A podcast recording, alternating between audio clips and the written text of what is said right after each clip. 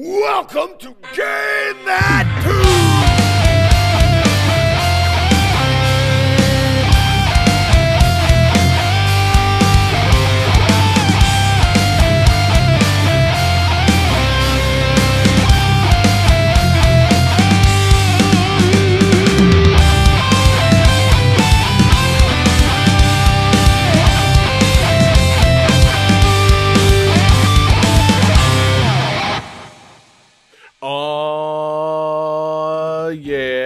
What is going on, everybody? It's Wednesday night, and you know what that means. It's Game That Tune back in the house once again. It's your boy, John Harrington, here, and I've got Jesse Moore alongside me. Say hey. Hey. Hell yeah, Jesse. Welcome to Game That Tune, August Absurdity, head-to-head video game music podcasting, sports, entertainment, action. Returning again to twitch.tv/GameThatTune. My goodness, Jesse, what a great, fantastic show we've got coming for everybody. Tell everybody what we do here at Game That Tune. What we do normally is we each pick a game, we play 3 songs from the game, and try to guess each other's game, usually based on a theme, and goof off, have fun, and but tonight is going to be different because it's head-to-head. So instead of that, Johnny and David are going to just guess all the music tonight. That's right. Myself, John, and a bunch of tunas have selected the tracks. We could take all the credit, you and I, but no, we must give much credit to the GTT universe and their fantastic requests that they've been sending to us all week. We have got a hell of a lineup, a fantastic stacked card for this August Absurdity 7 opening round contest between Johnny and David, two titans of Game That Tune. I am a little worried, though. I was looking over the songs last minute, and I think I might have gotten a little too easy on these guys. Like, I was looking at it, I was like, I got a handheld. David loves fucking handhelds. True that. I got trivia about a voice actor. That's right up David's alley. He loves voice acting. I got a bunch of games that remind me of Legend of Zelda. David loves those games. And then I got a Dreamcast game. And Johnny, I think, likes Dreamcast games. I think he's a Sega boy. So, I don't know. It's probably going to be a high score and showdown tonight. Probably it's going to be like 76 to 73. It's going to be wild. I'm saying we're going to score this thing. I don't like how you guys are telegraphing this. We're going to score this thing like an MMA fight. It's going to be 30 to 29, 30 29. And then, you know, 30-30, and we'll see just who comes out on top. So again, we've got two fantastic competitors. Wait. We're going to hear from the most recent champion first, John Regan. Johnny, do you have anything to say before we start tonight's matchup? Yeah, guys. So, one, I don't like how obviously stacked against me this game is. I'm not a fan. I don't know what you're talking about, Johnny. That was what Jesse was saying. I and the fans are also responsible for a lot of the content of this show. I would never do you dirty, Johnny. All right, but it's in my best interest for you to win this episode. There's a lot of game theory going on here, guys. So, yeah, I'm. I didn't prepare anything at all, actually, to be honest. So I'm just excited to have a good, clean fight with David. We're going to have a good time. We're going to play some, listen to some games and guess some songs. And I'm probably going to win, despite all this stacking and guessing that's been going on. You guys did a very thorough job of cleaning up all the metadata tags this week, so I could not cheat like I usually do. So this is going to be the most fair fight we've ever had.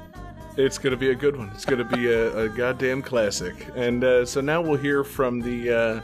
you know, the once great king of Game That Tune, I guess he was the king of the early era of Game That Tune, David Fleming. It's been a while, but he's back. He's in the best shape of his life, and he's doing one last ride. So let's hear from Hollywood David Fleming. Oh no.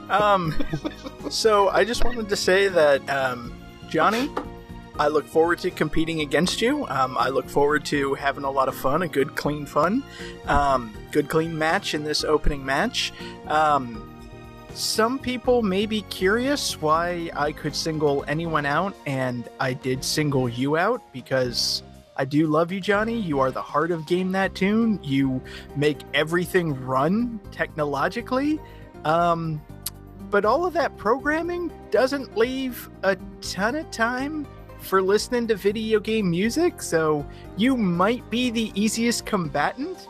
And, you know, I've been Absurd King more times than anyone else, and you gotta do what you gotta do. And if that means playing on easy mode, racing at 50 cc's, then that's what you gotta do.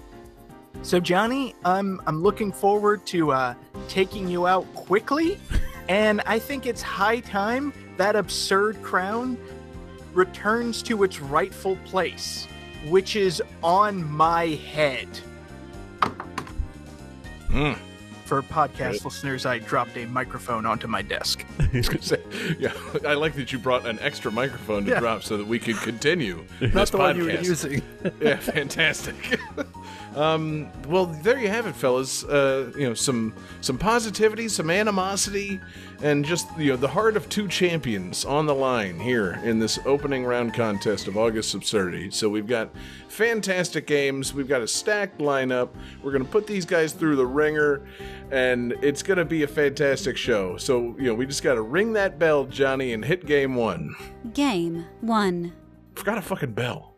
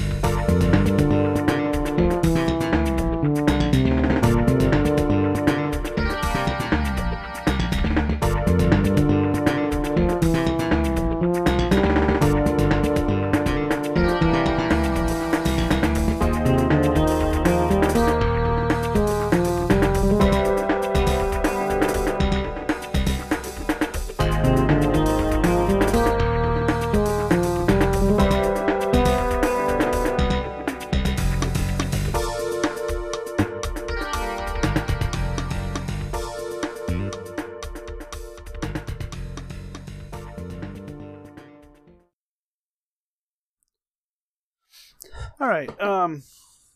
So this game has a whole bunch of characters from different games made by the same developer. But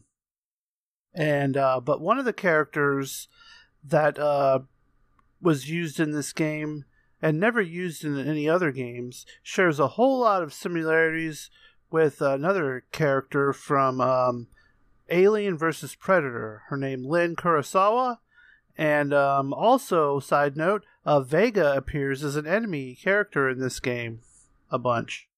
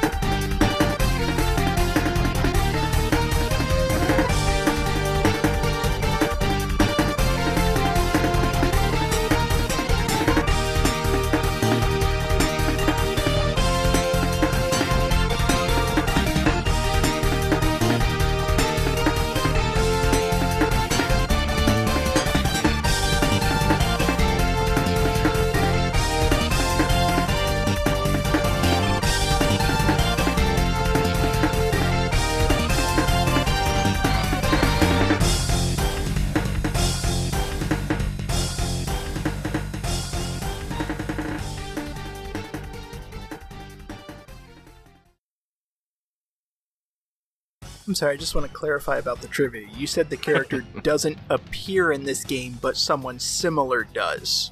Yes. Okay. I think I got it. All right, let's see what you got. If you got it based on the trivia, I'm really fucking impressed. Oh. David says Namco X Capcom. That's incorrect. Johnny with Cannon Spike, the correct answer. I guess Johnny does play Dreamcast. Johnny! Impressive. Yeah. See, I was thrown off because there's a character in Namco Cross Capcom that, like, changes into different costumes to attack, one of them being Lynn Kurosawa. Oh, that's pretty cool. That's dope. Yeah, this game is Cannon Spike.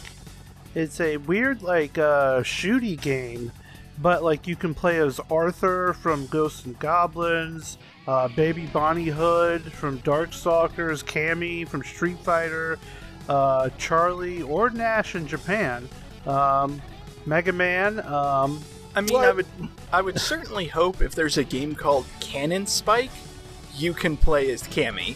That's true, yeah. It is her name of her move. But it's a pretty cool little game for Dreamcast. Honestly, I wish I'd played it more, but it's neat.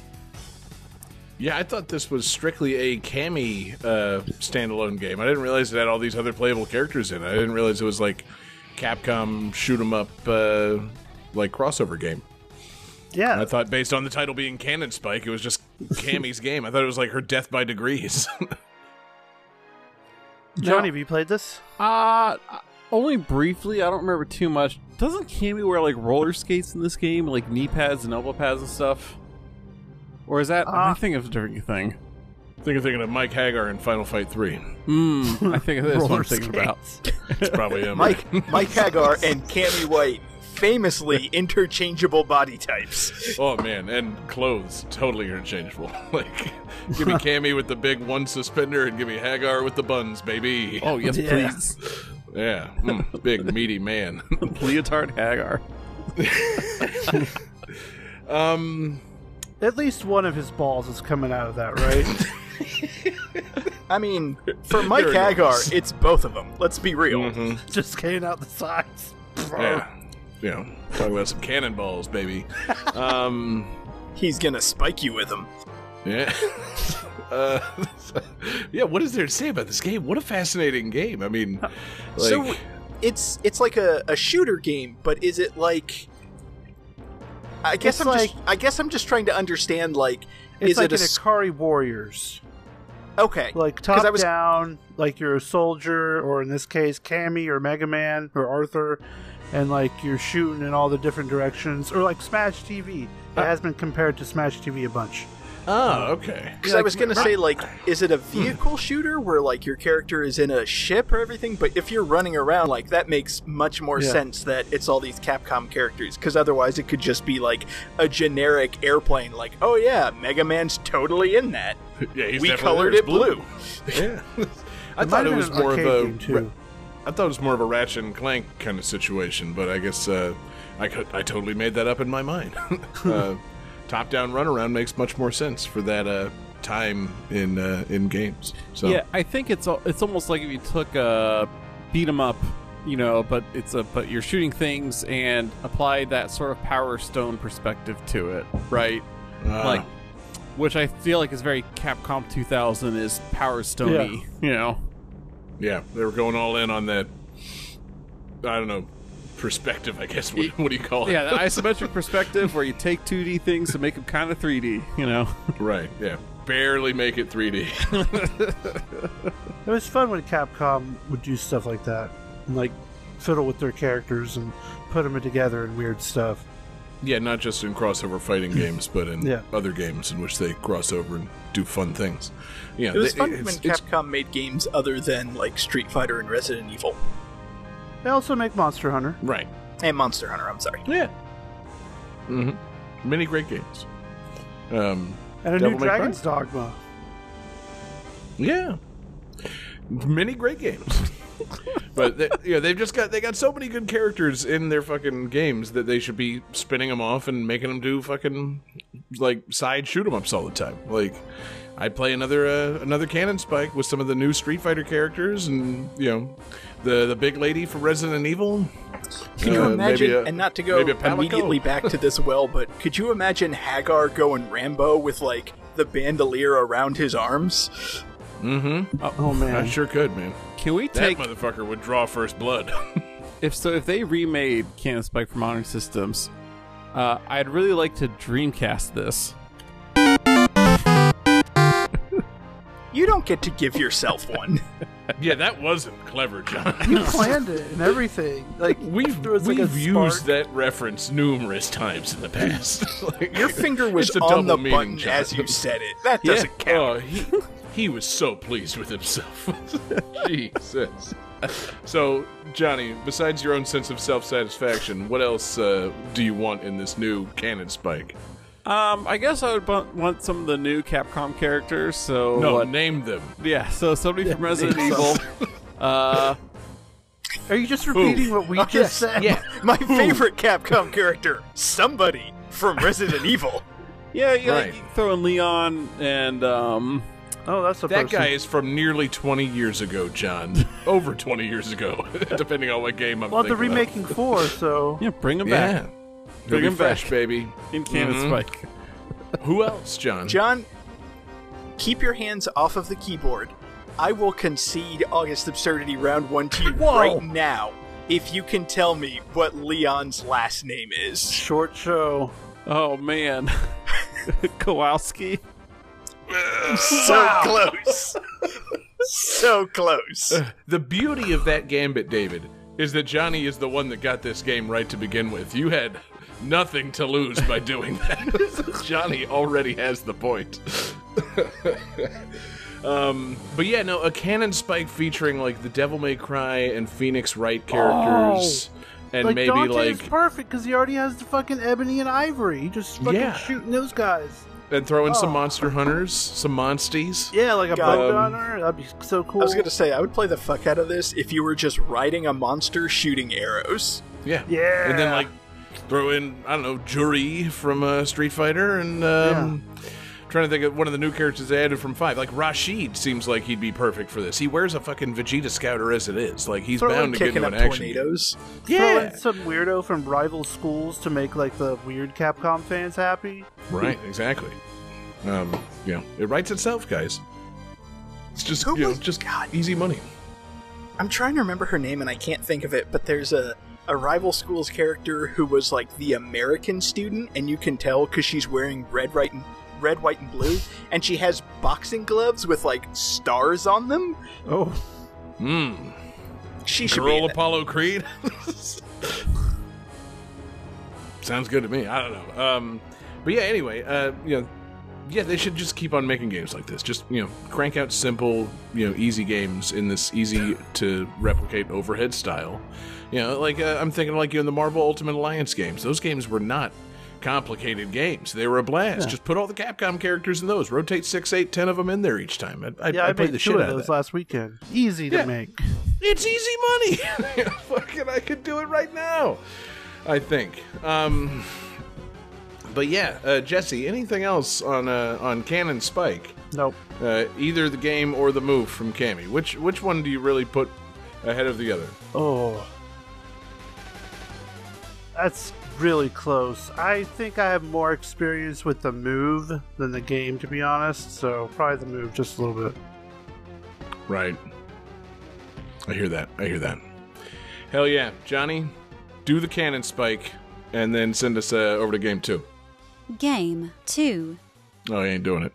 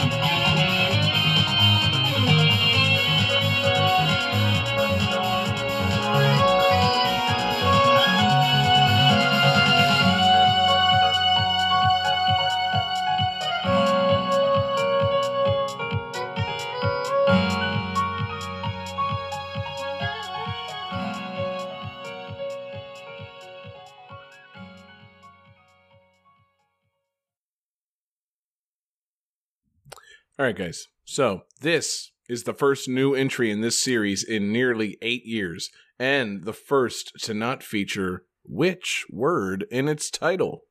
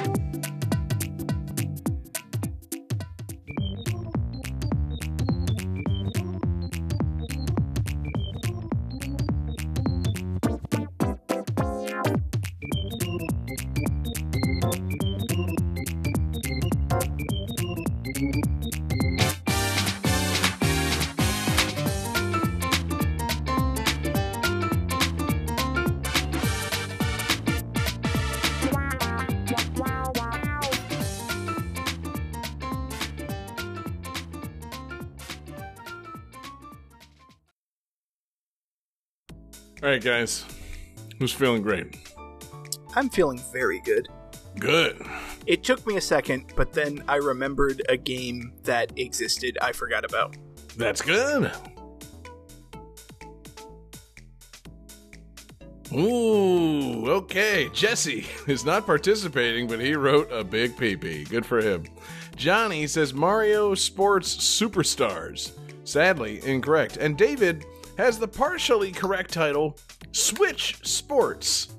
This is, in fact, Nintendo Switch Sports. I'm going to give him the point, because he also got the trivia question correct. This is the fourth entry in the Wii Sports series, of course, and is therefore the first entry that does not contain the word Wii, because this game doesn't play on the Wii. It's on the Switch. Wait, it doesn't? The Nintendo Switch. See, what threw me off was you were like, it's the newest game in 8 years. Like, Wii Sports Resort came out way before, but I forgot about Wii Sports Club on the Wii U. Mm-hmm. Many people did. As a Wii U owner, I almost did. Man, what a game Wii Sports Club was. Remember that? Remember Wii Sports Club, David? They didn't call it Wii U Sports Club on the Wii U? Shut up, John. I mean, it was basically just Wii Sports, but downloadable. Until they then made it not downloadable and just released it to buy in one whole package. That was actually almost a slip-up on that trivia, because the Wii Sports Club thing, you could download stuff starting in, like, 2013, but they didn't release the full package until 2014, so I counted that as the nearly 8 years thing. Regardless, we're not here to talk about Wii Sports Club, one of the many marketing mistakes on the Wii U. We're here to talk about the highly successful Nintendo Switch Sports, of course. The game that Johnny and David have both played. Is it highly successful? Yes. Does it have sports? Yes. Oh. Well, it depends how you define sport. Everything I said is true. It's got sports, and it's on Nintendo Switch, and it is highly successful. I wasn't trying to get into, like, sales data or anything. I just remember this came out, and everybody absolutely loved this game for about 2.5 weeks, and then nobody talked about it again. Right. I mean, I don't know who you talk to about Switch games anyway. This didn't have internet. This didn't have sustained buzz like fucking Animal Crossing did back when it came out at the start of the lockdown. You know, people actually had to fucking go back to work after playing this game. But yeah, it sold like 5 million copies in 2 months. So It's on the list. It's doing just fine, Switch Sports. If they start packing it in with the Switch, then it's really going to start doing good. That's when you start approaching those Wii Sports numbers. If the Switch 2 comes out soon and it's got Switch Sports packed in with it, then man, this is going to be one of the best-selling games of all time. As it stands now, it's a perfectly fine, successful game that I haven't played yet because, you know, the... Like, as much as I loved Wii Sports and Wii Sports Resort, and to a small extent Wii Sports Club, I don't know if I'm still in the market for motion-controlled sports games on a Nintendo system. Johnny or David, are you in that market at all? I'm not in the market for any motion control thing. But you own a Switch! Last night, Danielle and I sat down to play a little bit of Mario Party Superstars, and at the beginning... Super Mario Party. And at the beginning, you gotta do it like, yay! And the second we did that, I'm like, oh, I kinda don't want to play this anymore. Oh, no, Johnny! That's the best part of Super Mario Party! You know, they make you high-five each other in that game. They encourage the Mario Party sportsmanship using the motion controls. That's easily the best part of that game. David, what about you, man? Did you play the demo at least of Switch Sports? Well, see, I was interested in it because I loved Wii Sports and Wii Sports Resort in particular. Mm-hmm. And some of the new sports looked cool, like soccer, where you have it like strapped to your leg, so you're actually kicking. And you know, they had it badminton. I was like, okay, that seems kind of fun and cute and everything. And then what just totally broke me is, you know, I'll play a Wii Sports game that doesn't have Wii in the title. But how do you expect me to play a Wii Sports game that doesn't have Miis? That's true. Like, I understand that the new avatars, whatever they're called, like, look more detailed and whatnot, but part of the charm of Wii Sports was seeing the, like, really low-effort characters in Miis. Like, that looks like me! Kind of. Yeah, with a set of constraints. No, I mean, honestly, I don't know what they're thinking, like, with the Mii integration since the Wii, like, you know, I guess they really should have jettisoned it completely, given that we've moved on from the Wii U. The Wii U was a complete failure, and had Mii integration throughout it. And it's dead and buried. It's the Switch now. So they should have really overhauled the whole, you know, user avatar system. But then when you boot up your Switch, it's like, hey, set your Mii. I'm like, what? Still?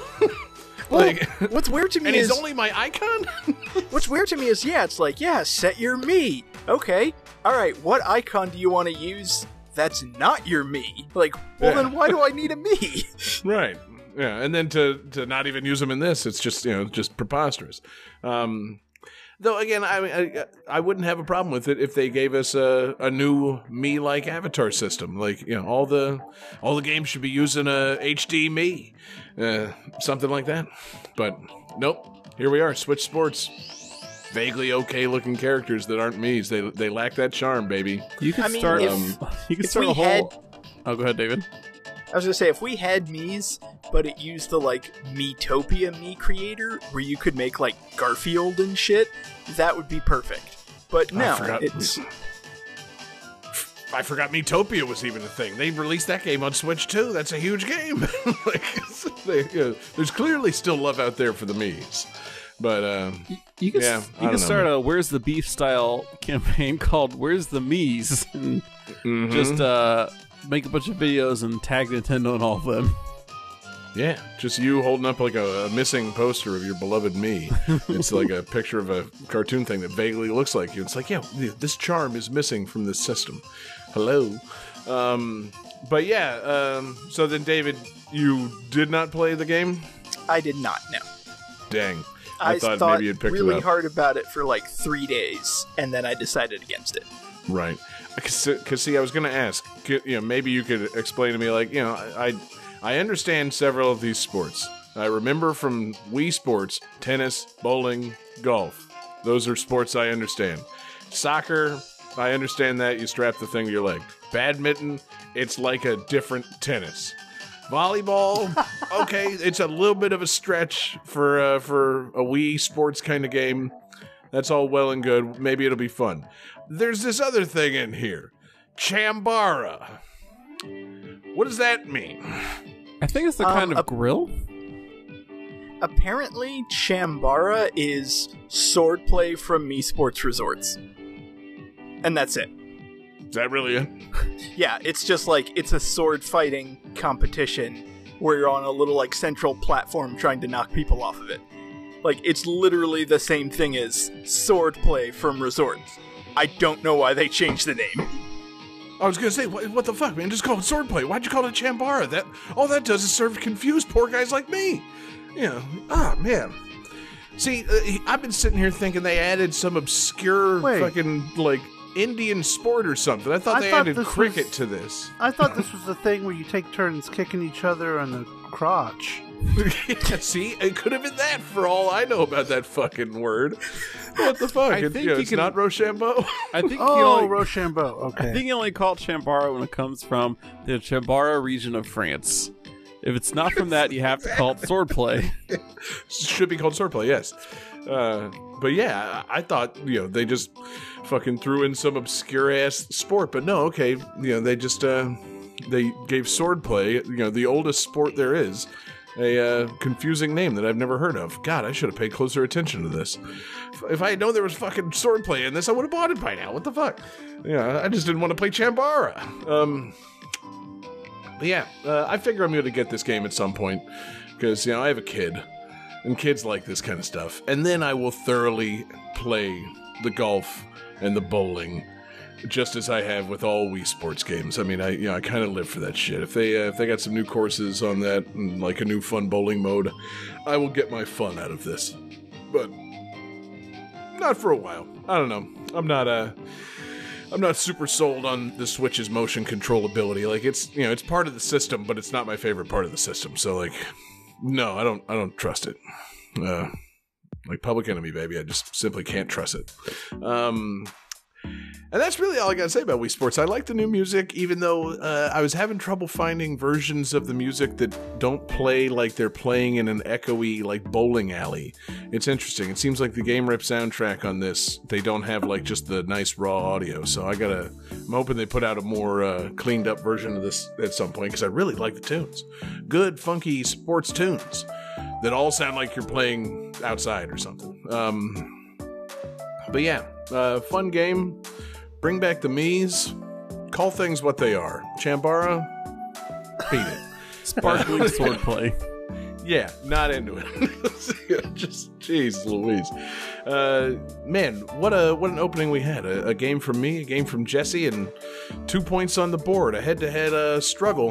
I think that we're going to have to ratchet this thing up a little bit. Johnny, I think it's time for us to go into some requests. So let's really put you guys' balls in a salad shooter with this one. Let's have that next game. Game 3.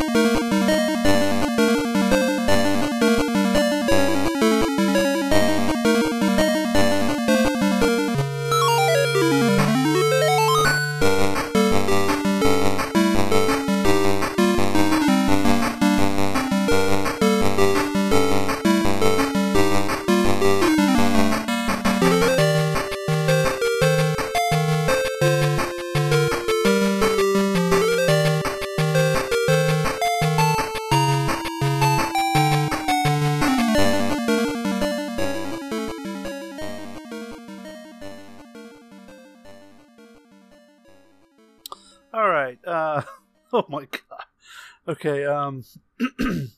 So this game, unlike its original side-scrolling stuff it does in the series, this game is divided into three different sections of gameplay: map scene, town scene, and action screen.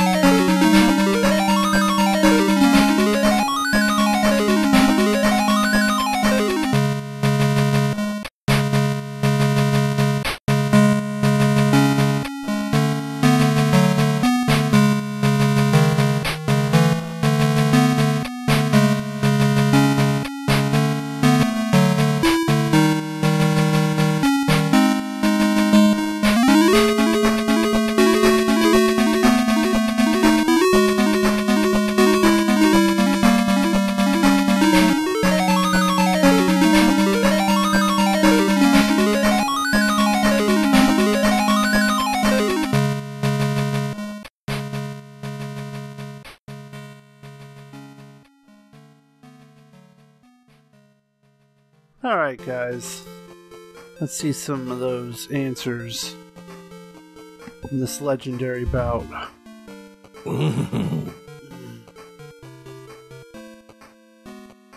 He's got two letters right. Don't think I got this right. Ooh. Okay, Johnny says Faxanadu, incorrect. And David said Sword of Hope, that's also incorrect. This is Axe Battler.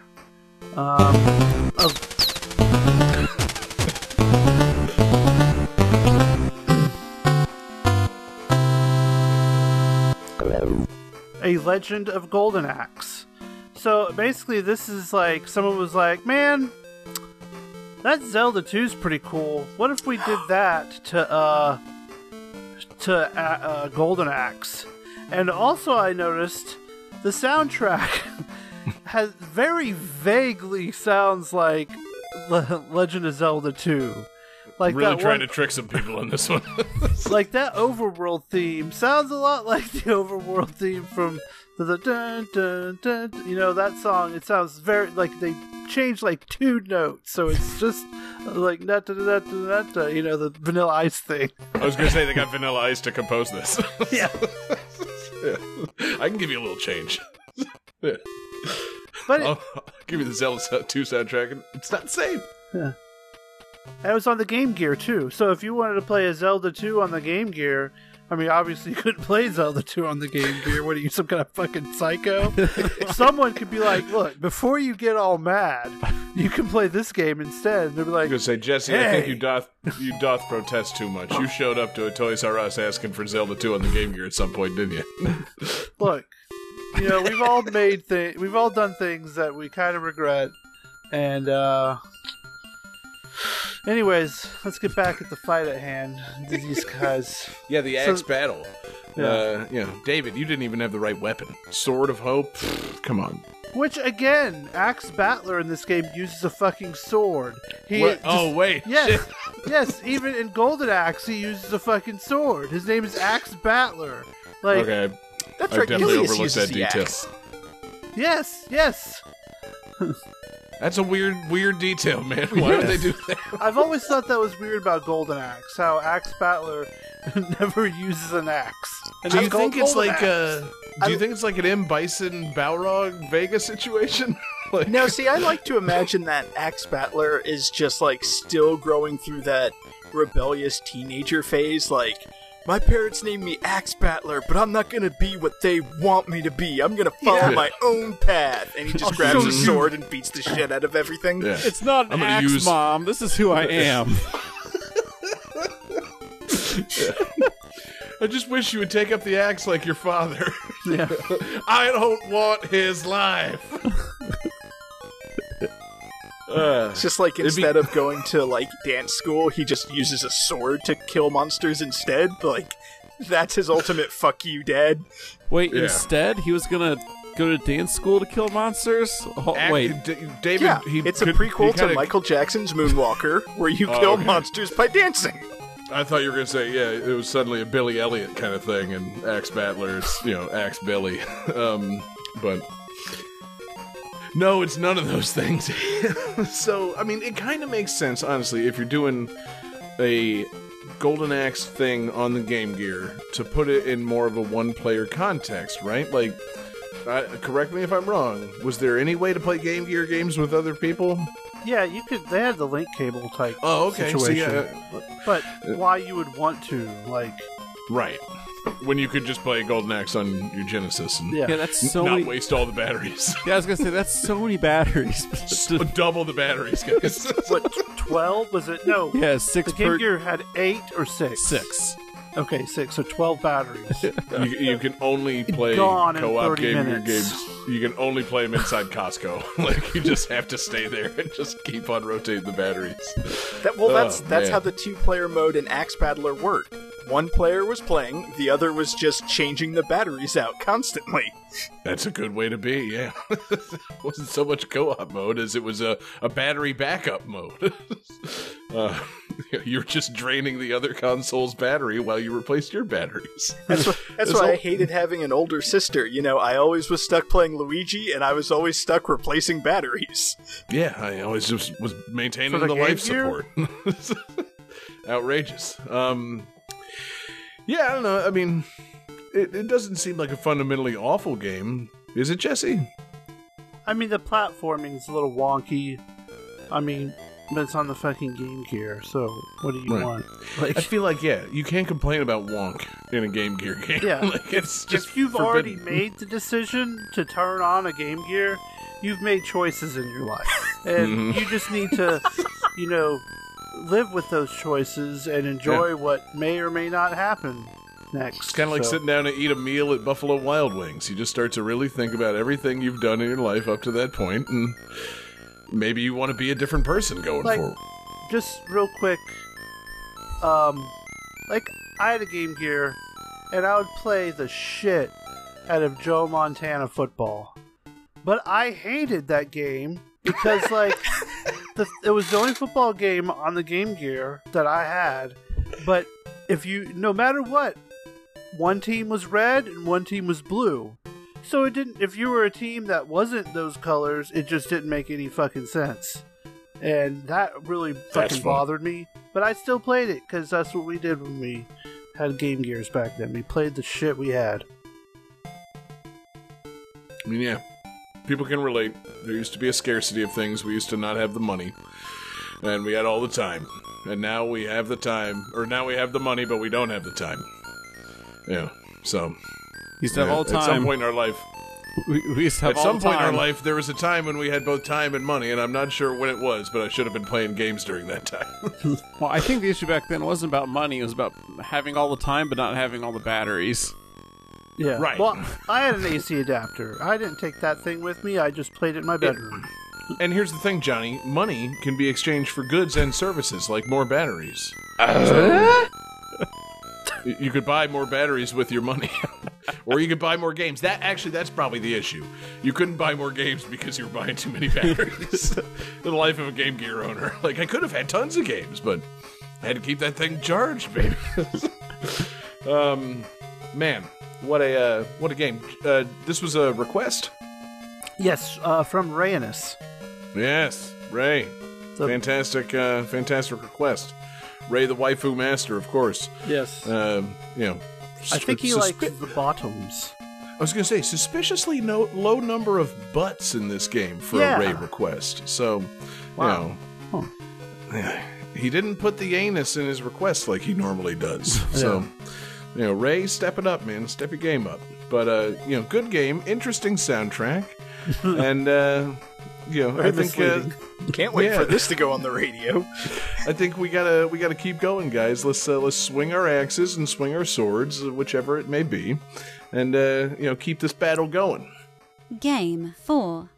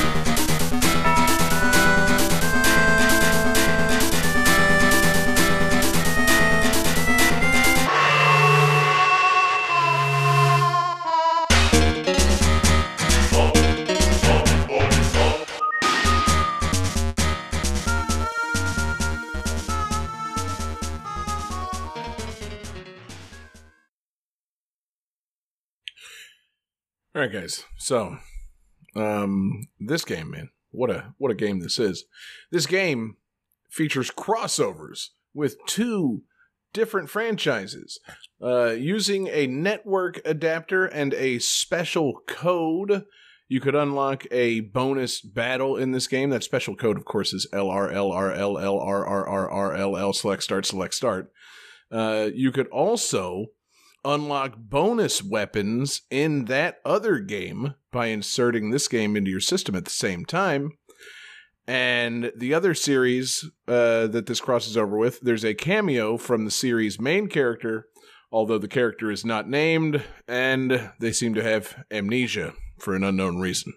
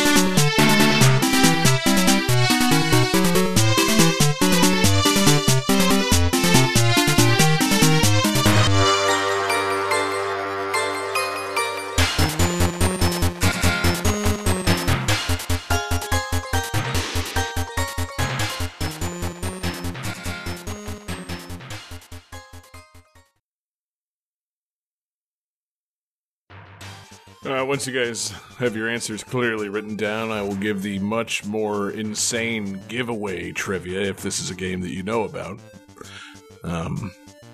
Just fucking outrageous, quite frankly. I have a guess. I don't think it's right. That's fine. I don't expect it to be right. Our requesters did not spare you guys this week. All right, so the other piece of giveaway trivia, of course, is that this game featured a unique cartridge with a photometric light sensor that measures the amount of sunlight that the player is playing in. Johnny says Final Fantasy Tactics Advance. He's incorrect. David says Mega Man Star Force. He's also incorrect. Johnny, you want to hit the sound now?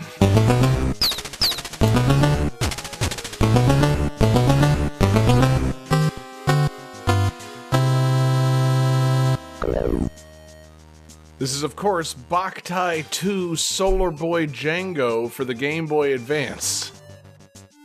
If you thought I was going to give you the trivia about the fucking solar cartridge before the music, you're fucking wrong, baby. Wait, hold up. You said you get bonus weapons if you put a second cartridge, but how did you put a second cartridge on a Game Boy Advance? You get bonus weapons in the Nintendo DS version of Mega Man Battle Network 5 if you insert Boktai 2 into the Game Boy Advance slot. Okay. What? It was intentionally confusing and slightly shitty trivia, David. This is August Absurdity, baby. Was this released in the U.S.? It was. Yes, it was. Because I remember reading was it a Capcom game? I feel like it was a Konami game? It's a Konami game, yes. Okay, yeah, because I remember reading about the, light-sensitive cartridge, because there are specific temples, if I remember correctly, where there's shadow temples and there are monsters that come out, but if you go outside it clears them all out and it makes certain sections of the game easier. Right. Outrageous, quite frankly. Yes, this game, Johnny, for the record, was released in America. It was released on my 19th birthday, October 19th, 2004. And, you should use that as trivia. I was going out to get the game, and, I was going to get a fantastic birthday treat. I was looking forward to Boktai 2, and then I remembered I don't own a Game Boy Advance, and I don't care about solar-powered, insane Western games. And so I didn't have this for my birthday. I did something else that year. Most likely drugs. But, ooh. Man... what a use of $40 those drugs were versus Boktai 2 Solar Boy Django. Could you imagine if you played this game on drugs? It would just blow your mind, right? I was going to say, I remember that, John. Your 19th birthday, that's when you got really, really sick and needed those over-the-counter pharmaceuticals. Those are the drugs we're referring to. Don't do drugs, kids. Right. Yeah. Even as adults, don't do drugs. I love the insane shit people kept doing with Game Boy and Game Boy Advance and weird accessories and... Seriously, what the fuck, man? Photosensitive game cartridge. What the hell? Yeah, you're gonna try and incentivize people to play a handheld game outside in the sun? What is your problem? Was this before the Game Boy Advance SP with the backlit screen? This was definitely after. Oh, yeah, okay. It was 2004, so I think it was after that. But also, even so... It's still an insane thing to try and force on people. It's connected to mechanics within the game. Your weapons get stronger when you play in sunlight. The game is more easily beaten in the daytime. That's fucked up. You're sitting here, it's this is such a weird thing, photosensitive cartridge. Who the fuck would come up with something so out there? You do realize this game was produced by Hideo Kojima. That's the other thing. That is a madman, so of course this is the shit that he pulled. So we're going to trick him into putting a solar panel into the back of their Game Boy. It's going to be hilarious. To what end, Hideo? I don't know. Fucking chaos, baby. Why not? Why shouldn't we do it? And one day I'll make a game about delivering packages. Yeah, exactly. Sure, Hideo. Sure. Yeah. Whatever you say, baby. But yeah, I know very little about this game. The the wiki for it is shockingly detailed, as one would expect for a game made by Hideo Kojima. There's a lot going on in this game. And yeah, man, what a weird little interesting game. Like a weird little Western kind of game. You play an isometric perspective, going on an adventure in a weird Western world, and you charge up your weapons with actual real-world sunlight, and I think you can also use sunlight as currency in this game. Like, if you need to buy an item, you can just hang out outside for a while and build up some solar. Like, it's pretty wild, man. It's, you know, some interesting stuff going on here. So, like, I can't believe they didn't, like, adapt this into, like, an Animal Crossing game or something at some point. Like, you know, this has to have been insanely expensive to produce or something like that. Like, you know, or someone realize you could just do the same thing with a fucking internal clock as opposed to fucking a solar panel in the cartridge. Well, what I want to know is, does it have to actually be sunlight, or can you just, like, shine a flashlight on the photometric light sensor? That's a very good question, Johnny. That's, you know, I imagine it's got to be a UV ray thing. Like, it, you know, I think it's you know, meant to be played with actual sunlight, but I can't speak to that. I didn't fully research the solar panel. Because I remember when there was, like, a solar-powered Kinects kit that came out when we were kids, and they had an ad that was like, "And is it dark? Well, you can still play with it then." And showed a kid just shining a flashlight on the sensor. So yeah. That's always funny. Like, can I just shine flashlights on these things? Like, I bet I can. I'm pretty sure it needed actual sunlight, because if I'm not mistaken, the technology of the, like, solar sensitive cell in the cartridge was a tiny little plant leaf, and that's how it powered everything. Yeah, you had to water it. Yeah. Oh, Jesus. That was the tricky part. I would like to know if you could use, like indoor, like, pot grow lights to fucking play it with. Yeah. Like, yeah, you gotta do a whole hydroponic setup to fucking play this game. Oh my god, you go to somebody's grow room and there's a whole array of Game Boy Advances and Boktai 2. They're farming fucking solar money in Boktai. Yeah. This is insane. No one's asking for this. Boktai Kush. I don't understand. You've been going to the tanning salon every day for 2 weeks and you're still pasty. Yeah, because I'm trying to beat Boktai 2. Imagine having a Game Boy Advance shaped thing right on your face because you've been tanning with Boktai and the fucking thing with you. But yeah, truly a bizarre game. You know, seems fun. I like the idea of the game. You know, the world and the characters and things seem cool, and I'm baffled by the sunlight of it all. Oh, and the other crossover, of course, it's a Konami joint, and it's made by Kojima, so Snake shows up. But he's not called Snake, and he doesn't seem to know anything about being Snake, but he's there. So, you know, don't ask me, man. Kojima, he was on a tear, baby. I definitely remember, like, I wanted to play this game. It passed me by initially, and then I, like, was reading about it, like, oh yeah, I remember that game. That sounded really cool. And then I looked it up, and used copies are like $150. Like, well, I'm never playing that game again. Yeah, I can imagine. Jesus, can you imagine, like, you know, one, how rare this is, and two, just, like, I don't know. There's got to be some really important technology inside that cartridge that we were wasting on this fucking game. Like, you could power a whole city with one of these cartridges, David. You know, this technology could save us all. This game single-handedly sent solar adoption back 20 years. Exactly. Oh, man. Yeah, fucking... What a game. What an incredibly weird game.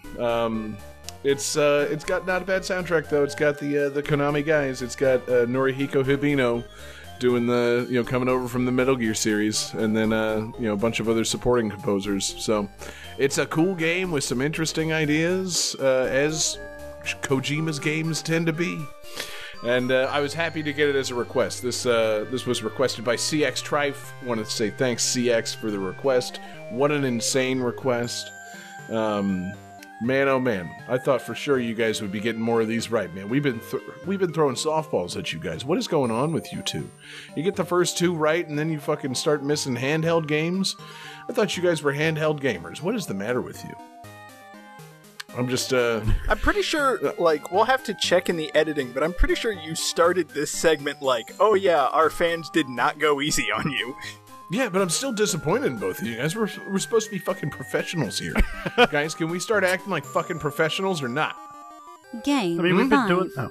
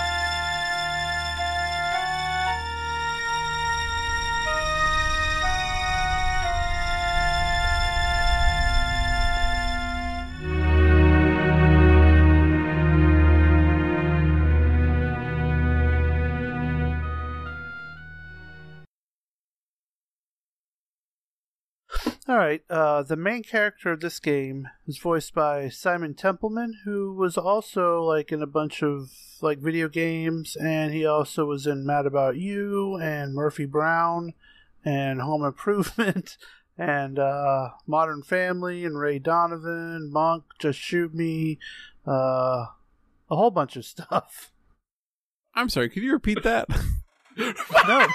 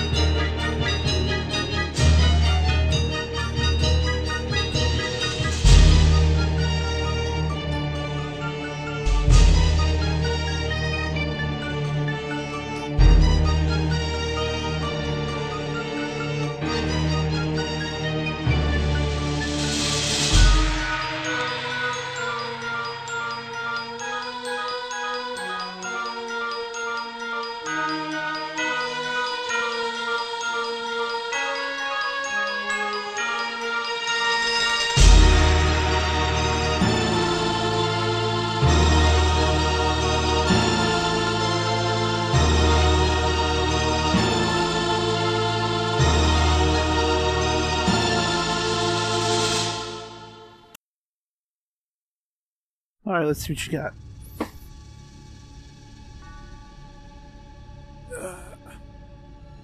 Hey! Right. Interesting strategy. Let's see. Johnny drew a penis type thing. Incorrect. And David with the correct answer, Legacy of Cain. Which was also on Gems recently. Mm-hmm. It was. A game in the Legacy of Cain series was on Gems recently. Not specifically the first game, Blood Omen, Legacy of Cain.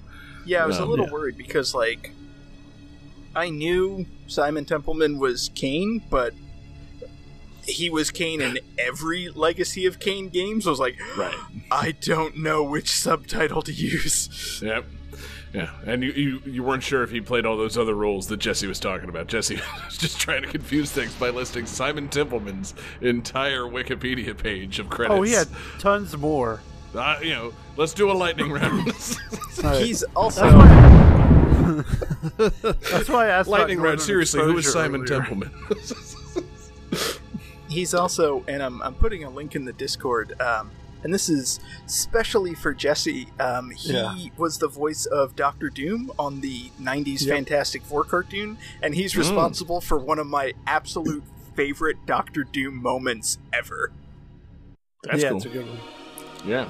And he's married to the Chinese woman from Star Trek The Next Generation. Yeah. Awesome. You know the one I'm talking about. Does China still exist in the world of Star Trek The Next Generation? I think so.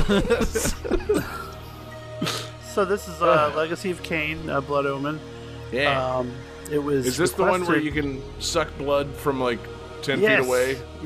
Yeah. Okay. Cool. That's so cool. I remember when I'd stay the night at Anthony's house. He had this big old case, like one of those flip binders of CDs, and they were filled with PlayStation games. And you know, I'd always wake up early, and he would sleep till like fucking 1. Snoring so fucking loud, and like, so I would just have dibs on the PlayStation while you did that. So I remember playing a bunch of Legacy of Kain. It was basically like a Zelda game, but you're a vampire, and it's pretty cool. I'm listening. Yeah, I'm super listening. It's like Zelda, except instead of hitting things with a sword, you're sucking their blood from a great distance, like. Yeah. Cool. So instead of a hook shot, you just absorb blood. Yeah. God, what a way to be, baby. Like, that's just an unfair advantage for a vampire. If you don't even have to sink your teeth in, if you can just, like, suck it from across the room, come on, man. Unstoppable. And also, it's way more health conscious. It's like way back then. Let's talk about social distancing. Like he doesn't have to be near you. He's not going to cough on you or anything. Mm-hmm. You can just take your blood from like 6 feet away, and we're all good. You know. Yes. Now it's very important that we are concerned about airborne pathogens as you drain someone of their blood. It's important, man. It's good, because, I mean, you wouldn't want them to fucking wake up as a vampire and have a fucking, like, respiratory illness. Like, a vampire with COVID? Jesus, that'd be horrible. Can you imagine living an eternity with COVID? Yeah, COVID for all of time. Yeah. I'm hungry, but I can't taste anything. Yeah, can't taste the blood. It's not because I'm thousands of years old. It's because I've still got long COVID. Long COVID. My phone signal won't even get better. The curse of generational COVID. Oh, God. COVID-vania. So, I'm sorry, Legacy of COVID. I mean, Cain. Yes. No, we're currently in the Legacy of COVID, but we're talking about the Legacy of Cain. Yeah. And so, again, Jesse, this has nothing to do with the big red guy on WWF. No, because this is K-A-I-N. Right. And that's K-A-N-E. Bingo. Got it. You've addressed all my questions. Good. Yeah. This has nothing to do with the recently deceased senator from Arizona. No. It's not the Legacy of Mick Cain. No. Okay. Not is this the game where you're like a vampire, but you're in the Caribbean harvesting like crops in order to make rum? No. Is that the Legacy of Sugarcane? No. Okay. This you're telling me this has nothing to do with Scrooge McDuck's weapon and, like, means of conveyance in his games. Not this one, no. Okay. This has nothing to do with chicken fingers and coleslaw. Oh, come on. It better not have anything to do with fucking coleslaw. Jesus Christ. God, can you imagine if you were a vampire who could drink blood from across the room, but 6 feet away, you accidentally sucked up some coleslaw instead? So is this the game where you're a vampire going around, like, punishing young students in a British school back in the 1800s? You know, where you're caning them? Oh. No, actually, this is the one where you're Batman's butler, Legacy of Michael Caine. Yes.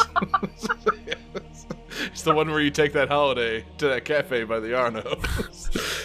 God, could you imagine being able to absorb Fernet Branca from 6 feet away? Now that's living, baby. I don't even need to take the holiday. Just walk in the liquor store, get drunk, and walk out.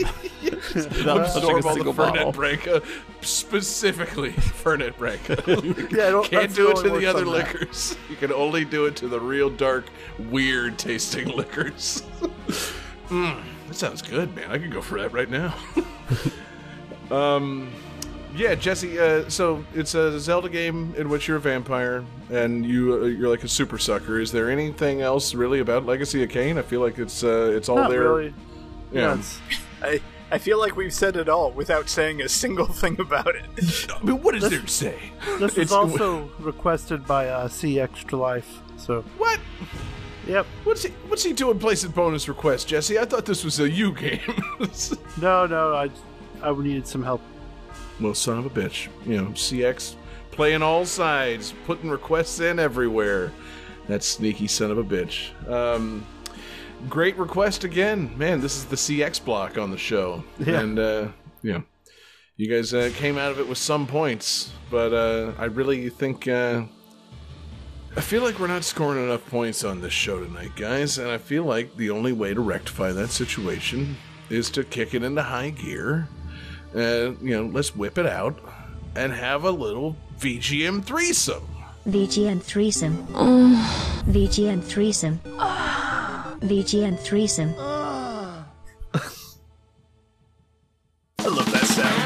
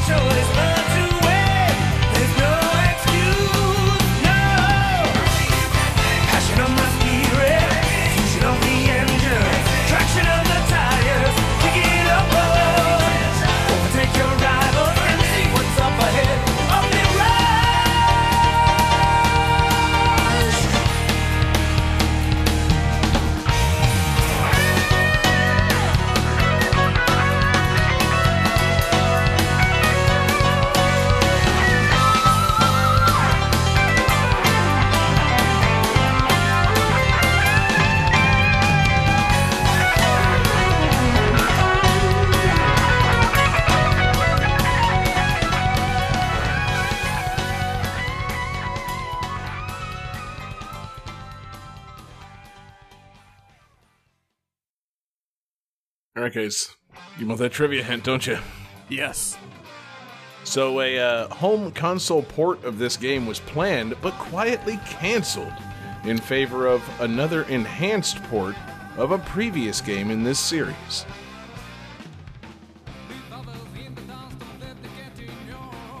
Actually, I mean, it's written down before the trivia. Uh-huh, I didn't think you would need it, baby. And Johnny, he's ready, man. David's thinking hard, man. We're about to see the Dunning-Kruger effect in action. Whoa. I feel very good. I feel very bad. I like that. David says Daytona USA, which is, of course, the first game in this series. Johnny has the correct answer. This is Daytona USA 2. That's, of course, Daytona USA 2, Battle on the Edge. Edge and that's what? The only place to battle, boys. Aerosmith song?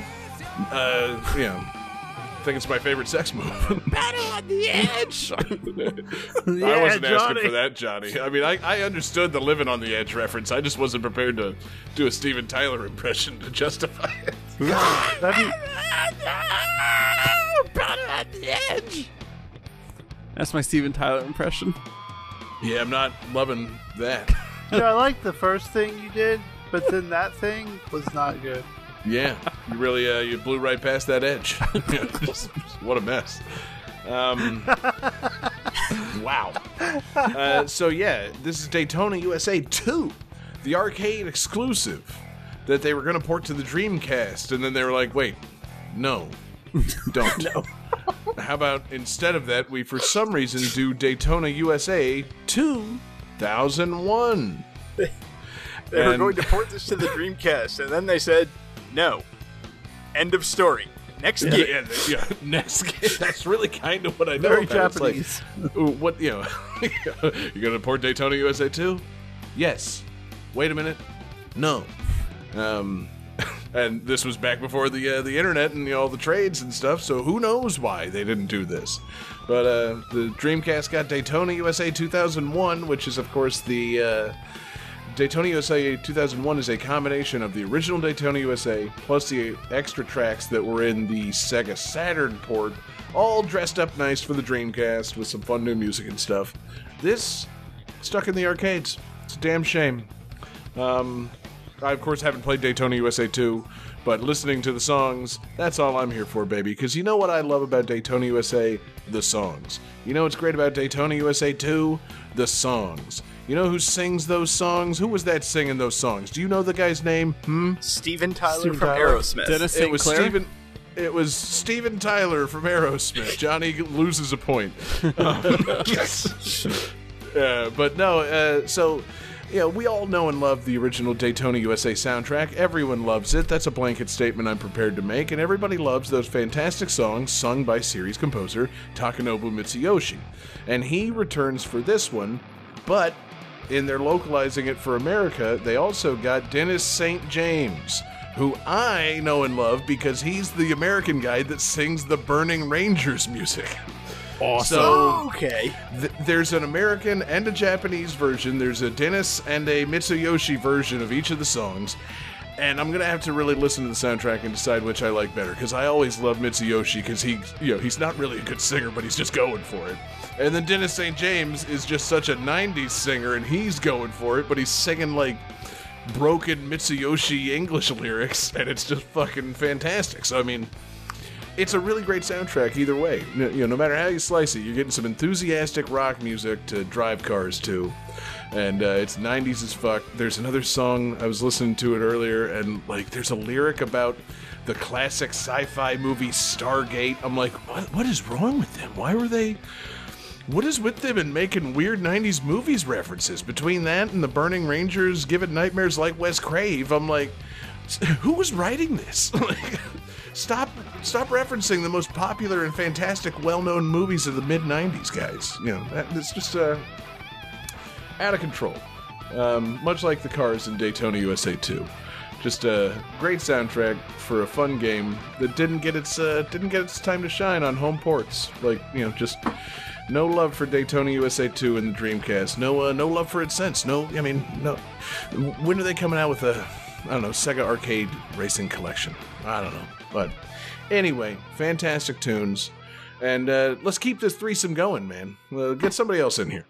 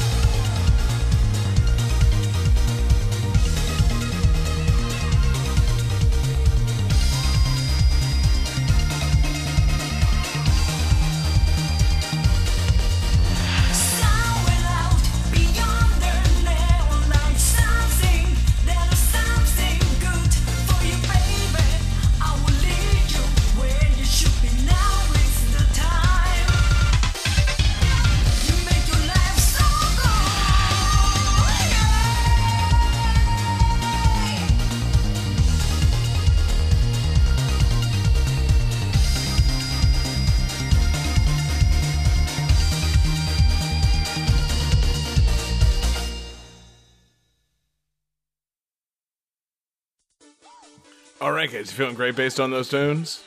Definitely no need for trivia. No, that's factually incorrect. I very much would like some trivia, please. Gotcha. Okay, so this game, although released in arcades in 1996, no home port of this game was announced until a tech demo in 1998, and that home port was also quietly canceled.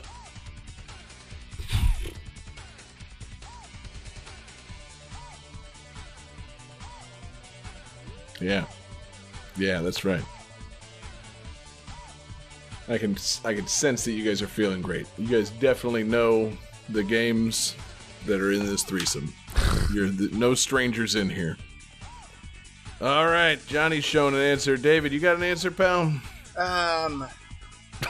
Sure. You're only just now writing it?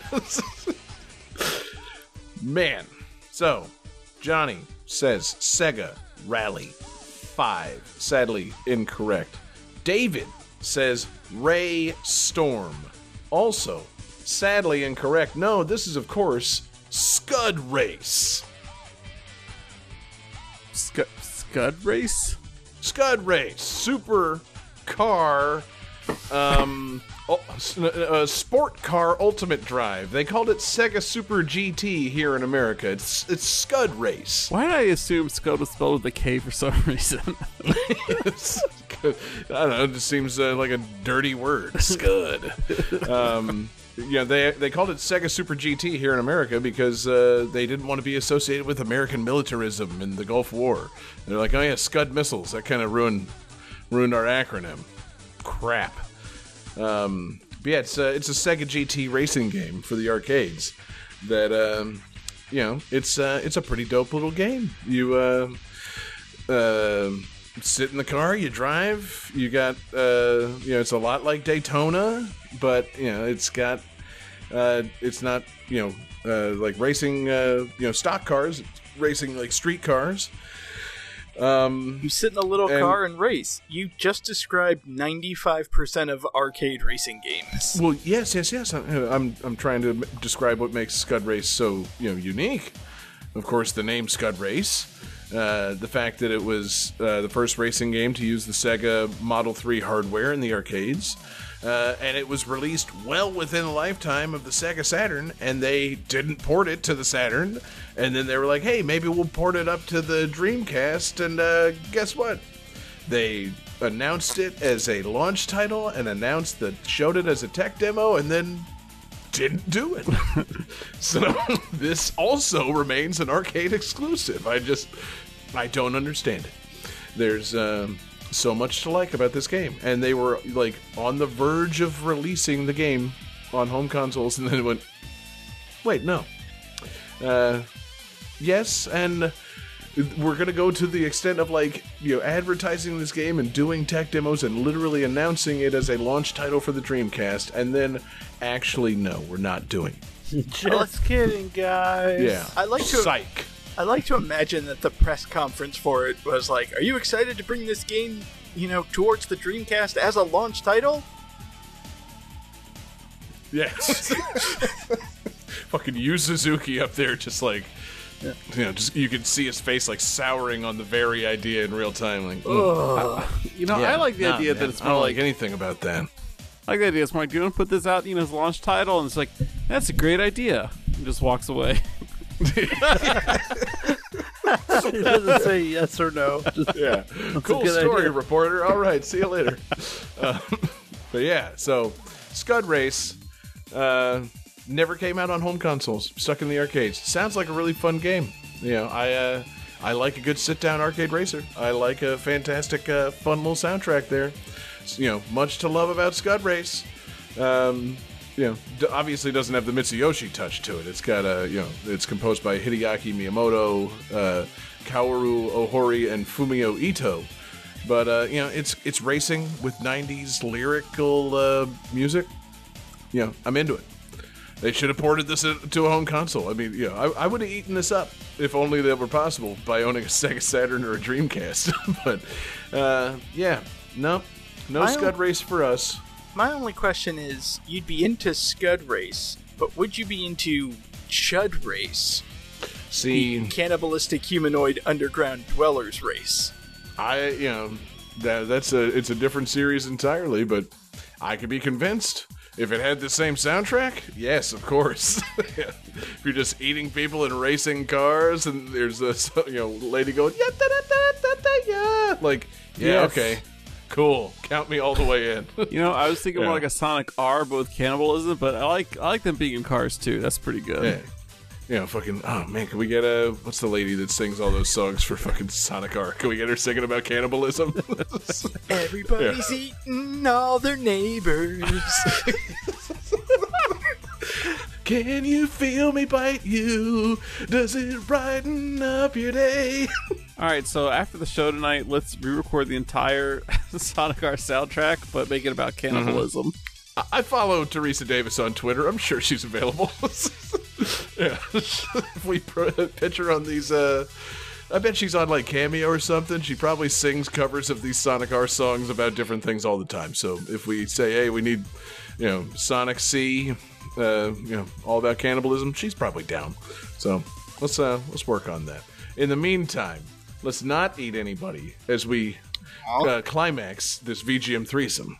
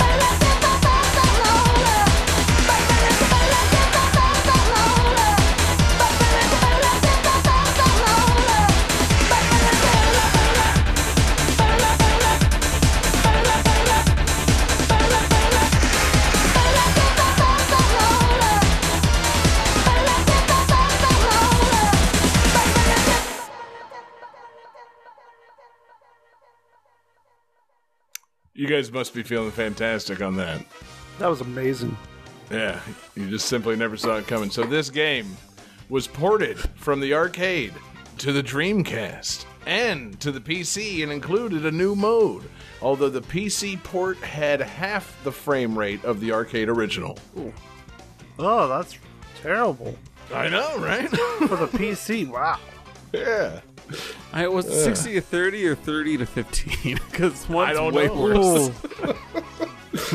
The point is, PC in this case stood for pretty crappy. So let's see some answers. Oh,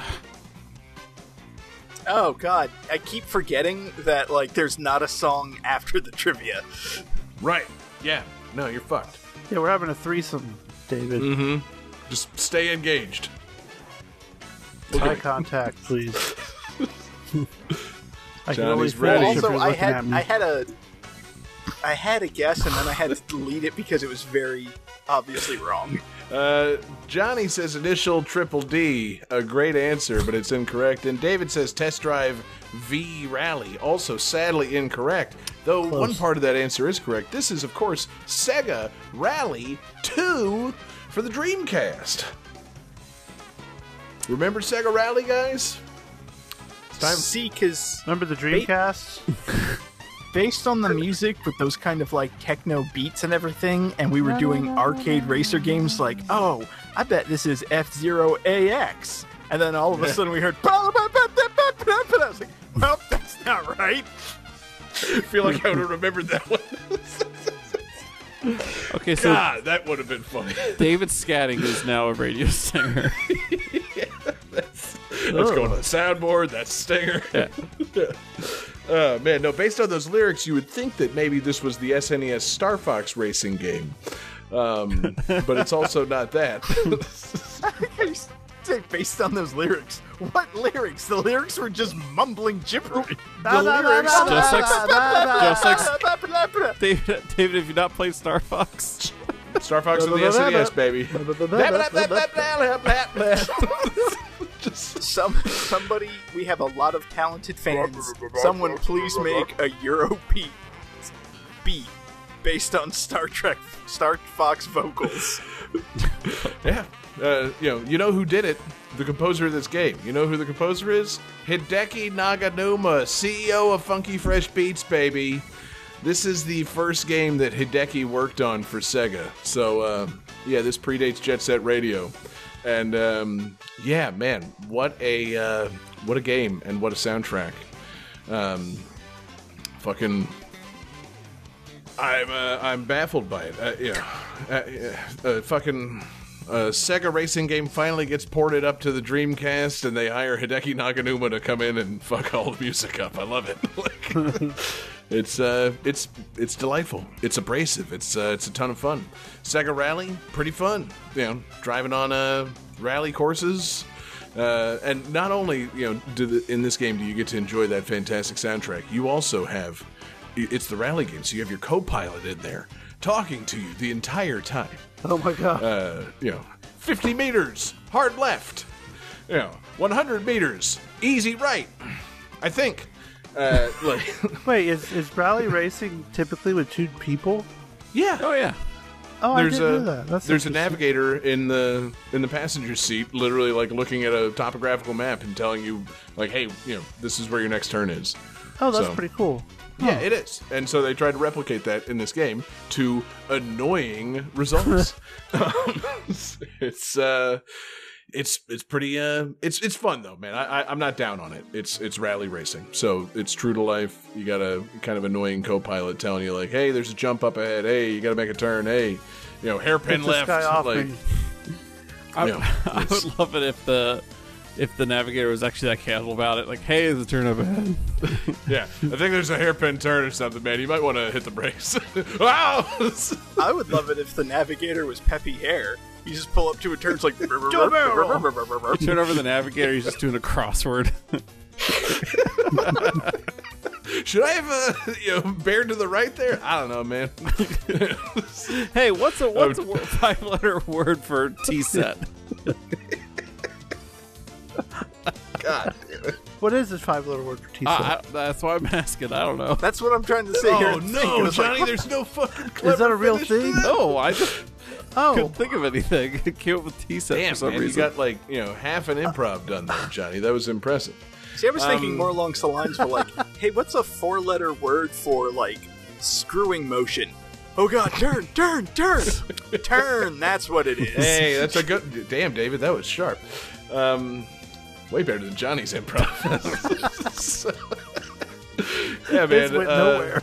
So this VGM threesome, of course, is all Sega arcade racing games, only one of which actually made it to the Dreamcast. Just a murderer's row of games that they kept on saying, hey, maybe we'll put that out. And then they didn't put it out. And all these are requests. These were sent to me by, of course, our Sega super fan, our Patreon absurd fan, Rav Sieg. Thank you very much, Rav, for the requests.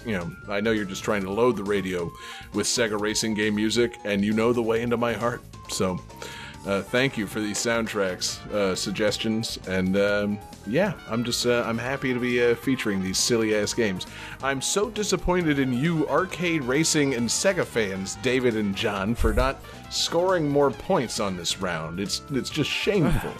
So the only way to settle this, we're going into this final section of the game tied, and you know what we've got to do? We got to do a bonus game, and we're doing it battle royale style. So if you can steal it, Johnny, hit it. Hang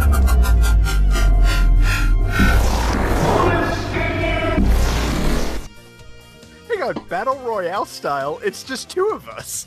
It's like the end of the show last week, David. If you can get this before the trivia, you better get it for the point for the win. Okay.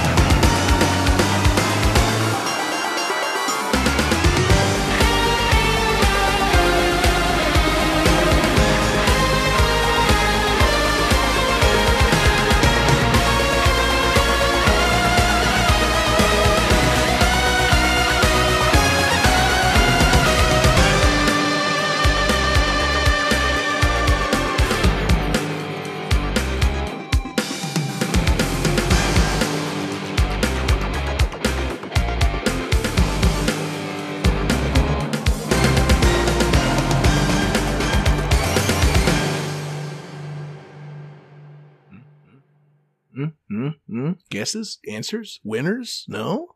I have a hunch. Not yet. Let's see it. David, you going to go for it? If you miss it, I get it, right? Is that how that works? Does he still get to try again? No, you still have to get it right at the end. Okay. Yeah. Let's go to the next song.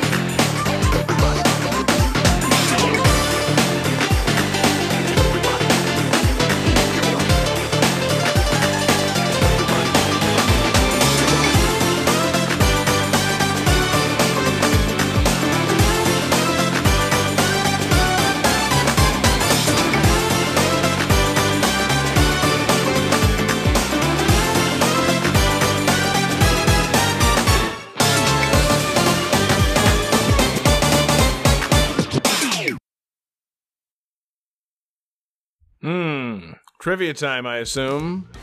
Unless somebody's showing an answer for the win. If I get it wrong, am I out of guesses? Yes. Yes. Yes. No, you know what? The music quality, as well as a couple things, I'm going to do it. I'm going to lock it in. David's going for it. He's confident. He's going for the elimination. David, let's see it. David says, Teenage Mutant Ninja Turtles, Shredder's Revenge. He's correct. Yep. Teenage Mutant Ninja Turtles, Shredder's Revenge. Cowabunga. Maybe you've heard of it. Oh, David, tubular, man. Yeah. See, and can I ask what songs you've used? At least what was the first song? Shit, man, you put me on the spot like this. Just a sec. The only reason that I ask is because there are certain stages in that game that I didn't like as much as others, so I didn't play them as much, so I didn't recognize the first one, but the second song is like, wait, no, I know that song. Right. I'm pretty confident that it was one of the later stages in the game, Outworld Strangeoids. Yeah, that was like once you get into Dimension X, and I was like, that's when the difficulty kind of ramped up a bit. I was like, no, I want to go back into the fun stages where you're like fighting in the zoo and shit. Yep. Yeah. Big Apple, 3 p.m. instead of 3 a.m., right? Hey, good times. Yeah, so it's TMNT, Shredder's Revenge. Maybe you've heard of it. Maybe we've all played it. Hmm? Johnny, have you played it? I've not played it yet. Okay, good. Me neither. I'm sorry, guys. I haven't done it yet. We got to get it going. We got to get a fucking 6-player game night going. I was just about to say, I was like, Johnny, you're missing out. But let me just say, Johns, you're missing out. Yeah. No, I don't know. I could make any number of excuses, but it's like, no, there's always time for a TMNT beat-em-up. I really should have just pulled the trigger by now. But it's sitting there. It's on the wish list. I know it's great. It's on Game Pass. You don't have to fucking sell me on this game in any way. I know it's fucking great. It's like everything I've ever wanted in a Turtles game. Ever since I was a little kid, great-looking sprites. You know, fucking playable Splinter. Everything I fucking want. You know, fucking Casey Jones. Not just the Turtles, not just April, not just Splinter, Casey Jones. Solid wake-up attacks. Yep. Voice acting. Voice acting from the original cast members. Yeah. Oh, wow. Yeah, they got all 4 turtles back. It's dope. Yeah. That's fucking super dope. The trivia that I didn't get to, apparently Nickelodeon reached out to the makers of the game after playing a demo and said, hey, can we have April not do a butt attack? It's not really in character for her to do like a combination attack like the turtles. Like the turtles smash into each other using their backsides, their shells, and having April apparently do a butt attack. Nickelodeon was like, hey, can we scratch the butt attack? And I'm like, man, probably should have just let April do the butt attack. I don't know what her combination offense is in this game now that they replaced it, but what's wrong with a flying ass from April O'Neil? I see no issue with this. I was going to say, I seem to remember that in, like, one of the first trailers with April in it. Like, she and Raphael or something were teaming up, and she ass-smacks his shell. Good. Yeah, like, he's seems like a teenager.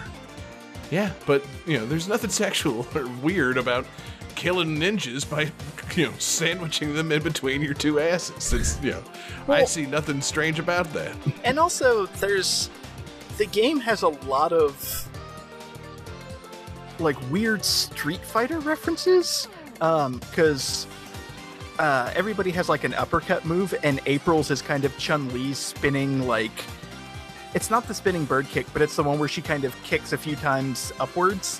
And for some reason, Michelangelo, like, can do the E Honda headbutt. So, like, it made sense because she had Armika's butt slap, but I guess they took it out for some reason. Right, yeah. Yeah, I guess April O'Neil's just not a butt-centric character, which is fine. She pops people with a microphone, she does her thing. You know, I'm happy with her inclusion no matter what. April, she's an integral part of the Turtles, and, you know, despite not being a turtle herself. You think they could turn her into a turtle? That would really You think if April was a turtle, they would have an issue with the butt? Like, that's my question. Is it just because it's the only human woman in the game using her butt? Like, is Nickelodeon just... Would she still be in her 20s and they'd still be teenagers? Yeah, I mean, well, I don't see the issue. Again, they're just killing ninjas. You know, fighting evil. Smashing butts together. It's, you know, nothing wrong with it, baby. But, yeah, man, I gotta get this game and we gotta all play together, man. You know, four of us, throw in a couple of fans, have a little TMNT, beat 'em up night. It's long overdue. Because, yeah, what a fucking game. What a great soundtrack. How about that fucking soundtrack, man? They got T. Lopes. They got the Sonic Mania guy making the fucking Ninja Turtles music, Johnny. That's why you were bopping. I knew I recognized that those drum patterns. It sounded so familiar. Like, just take Studiopolis and fucking extrapolate it out onto a Ninja Turtles game. It's like, oh yeah, this whole soundtrack fucking rules. It's very good. And then, yeah, of course, you know, the... again, I should have bought this day one. I don't know what's wrong with me. Once you reveal that there's a Ninja Turtles game and they got two of the members of the Wu-Tang Clan rapping on it, I'm like... Why didn't I buy this yet? What's wrong with me? And I was going to say, like, Wu-Tang does the ninja rap. Yeah. I'm just depressed or something, guys. I don't know. What, you know, I'm broken, man. Wait, Wu-Tang does... Wait, like the ninja rap from... No, it's a different ninja rap. It's a different version. It's their own ninja rap. It's Ghostface and Raekwon, and they're rapping... It does not use the Vanilla Ice lyrics or chorus or anything like that. That would have just been too goddamn dope. And Mega Ran has a song on there too. That's cool. He does, yeah. I fucking didn't even know about that. And apparently the opening theme song is done by Mike Patton. So, yeah. You know, fucking... It's just they got all kinds of guys trying to appeal to guys my age. The whole, like, intro cutscene is... basically like, it's not one-to-one exactly, but it's basically like a modernized, redone version of the original cartoon intro. It's so good. Yeah. Done by Mike Patton of Faith No More. Like, yeah. It's, you know, fucking made for guys like us. They know exactly who their target market is. Like, everybody can enjoy this game. Guys our age are gonna fucking just, you know, cream their jeans over this fucking game. So, great game. Great tunes. Fucking love those turtles. Everybody that's played it, Jesse and David, who's your choice turtle in this one? Raphael. Yeah? Oh, yeah, all the time. And he has this mean German suplex. It's great. Ooh, he bridges and everything. Choice turtle or choice character? Choice turtle. You know, in my heart of hearts, I want to say Donatello. But. However... Michelangelo is a lot of fun in this game. Like, he's fucking fun. Good. As he should be. Okay, yeah. And choice character, not just turtle. April. April is surprisingly fun in this game. She's got kind of a short range, but she's one of the fastest characters, and she just combos the hell out of people. Oh, yeah. Jesse? Is it also April? Still Raphael. Okay, cool. Johnny, who's your character? You haven't played the game yet. Who are you playing as? Oh, Mikey. Michelangelo. Yeah. Always. He's the best turtle. Can you get, like, clone turtles? Can you play with 6 Michelangelos? Because that's probably how I'd want to play through the game. Yeah. That'd be kind of the shit.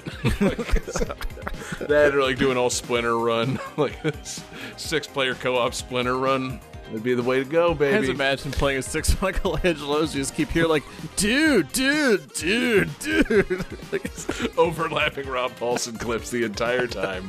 Nunchucks swinging all over the place. No color variations whatsoever, so it's all terribly confused. Pardon me for just a moment. Rob Paulson was the voice of Raphael. I believe Townsend Coleman voiced Michelangelo. Thanks, man. Ooh, really bailed me out on that one. Thanks for not I hope somebody got fired for that blunder. No, not me, motherfucker. You know, you can't fire me right before my fucking round of August absurdity. What the fuck's your problem? That'd be so absurd. Yeah, we're not going that absurd.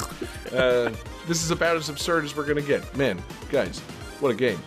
What a round. Johnny, calculating computer, hit it. Calculating computer activated. Computers, beeps, boops. Damn it, John. Scoring complete. This game's winner is... David Fleming. He's done it, guys. David Fleming headed back to August Absurdity Finals. What a win. Did I call my shot, or did I just know? Well, you were playing against Johnny, so you knew you had as good a shot as anybody. And, you know, we gave you 9 scoring opportunities, and you seized upon 3 of them. So, yeah, David, you really called your shot, pal. Way to go. Great game. You've really punched a convincing ticket to the finals of August Absurdity. So congratulations to you, man. You know, C's get degrees around here, David. You know, you are the winner, and no one can take that away from you. I can't wait to plan a VGM threesome that's just Game Boy Advance games. Hey, be my guest. I thought that was a really fair and fun threesome. As all my threesomes tend to be. But yeah, as also all my threesomes tend to be, somebody ends up feeling offended. So thank you for that, David. But man, what a show. Great game, David. Truly a lot of fun. What a great night of music. What a great night of competition. Johnny, you know, sorry that it's not your year, but never fear, because you still have a chance to be redeemed. So everybody just stay tuned. Johnny may not be out of it yet. Wait, no, so, we didn't discuss this. He's out. I move on. Johnny still with the shot at redemption. We will just see what happens going forward. Game That Tune, August Absurdity. How absurd. I'm over here crab clawing. Yeah, we got that, Johnny. Put a knife in those hands, baby. You fucking crab knifer. Man, what a show. Thank you, everybody, so much for being here with us. Thanks to everybody watching live with us. We're live every Wednesday night. We'll be back next Wednesday with round 2 of August Absurdity. Me versus Jesse. Head-to-head in fantastic August Absurdity action. Get your requests in to David and Johnny for next week's episode of me and Jesse going head-to-head. Jesse, I'll say good picks this week. Fun show. It was nice to program it with you. We didn't get the result we wanted. We got David through to the finals, not Johnny. But oops. Yeah, you know. So it goes. You can never count on anything on this show. But what you can count on is next week. It's going to be a great contest. So tune in live Wednesday night, 9 p.m. Tune in podcast form if you like. Our podcasts hit GameThatTune.com or anywhere you get your podcasts on Tuesday mornings. We appreciate you guys listening there. Want to thank everybody for checking out Patreon. Patreon.com/GameThatTune. We got awesome exclusives. We've got covered up and mixtapes galore. We've got Game That Tune gems galore. We're bringing back our movie nights real soon, and you're helping us keep the lights on at the 24/7 video game music live stream. Radio.GameThatTune.com. GTT.rocks. The home for video game music on the internet, the greatest of all video game music live streams at GameThatTune.com, radio.GameThatTune.com. Want to thank our Patreon Absurd fans. Of course, I'm talking about Lance Revere, Damian Beckles, Bradford Stevens, Taylor Y, Sam L, Mork, Tasty, Grimmery, Phoenix Tier 2121, Unsaddled Zebra, Akadar, The Kerrigan, and Rav C, a fantastic group of Patreon Absurd fans that we have. Want to thank everybody that made a request. My request tonight came from Rav Sieg and CX Strife. Fantastic request. Jesse, who made your request tonight? CX Strife and Rayless. CX, don't try to play us against each other ever again, man. Don't be doing that. Jesse was not upfront with me about the fact that he had already chosen one of your requests, but great requests. Thank you, everybody, for making requests. You can make your requests in our Discord or at GameThatTune.club or hit us up via email, GameThatTune@gmail.com. We always love you guys making requests, and don't ever feel discouraged from making requests. Make as many as you want. We'll just communicate better in the future to better ignore you. What a show it's been. Johnny, are there any messages of congratulation for our winner tonight, David Fleming? We got voicemails. I'm not sure what they're going to be. So, oh, Lord. I assume they're voicemails of congratulation for David Fleming, our winner this week. So let's hear something. Yeah. Woo! Triple D. Gonna give you the D. Huh? That sounds like a congratulation. And then, yeah. Let's see, we got one more here. Where's the beans? Wait, what? I think it was Where's the Meese? Oh. Where's the Meese? Where's the Meese? Well, that'll be useful every time we discuss Nintendo Switch Sports going forward. Where's the Meese? God damn it. I kind of love it. Yeah. And David, you've won, and you're advancing to the finals. You know, the crown is back within reach, and it's time to tell everybody about your bonus tunes tonight. So take us home, Pat. So I'm moving on to the next round. John, Jesse, whoever wins is going to face me. So I figured, what better way leading into that confrontation than finding the most Fight David music possible. It is the boss theme from Shantae and the Pirate's Curse. That's, it could barely be more David. Hell yeah. Great round, great night. We love you guys for listening. Peace out, everybody. Where's the bees?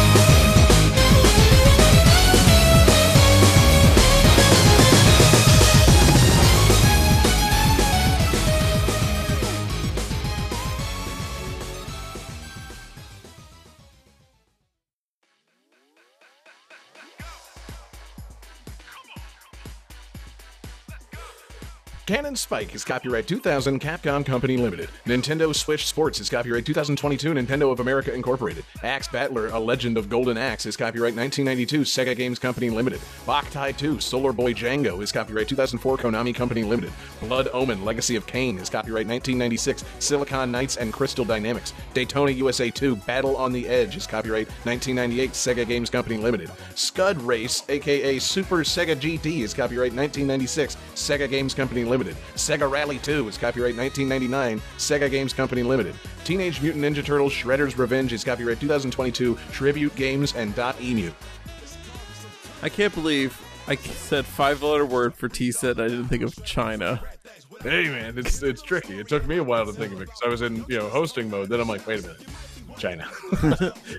My fucking mom's China teacup sitting right over there on the nice shelf. Like, oh yeah, China. That's an easy one. It's okay, Johnny. All right. Good night, guys.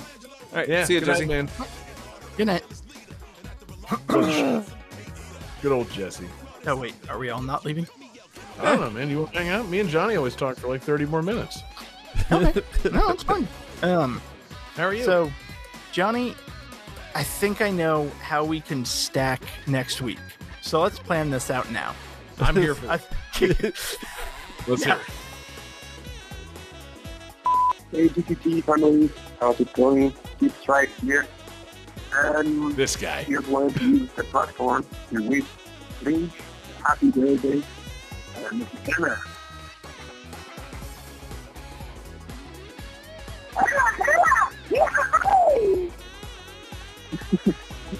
Happy birthday, Link. And hello, everyone.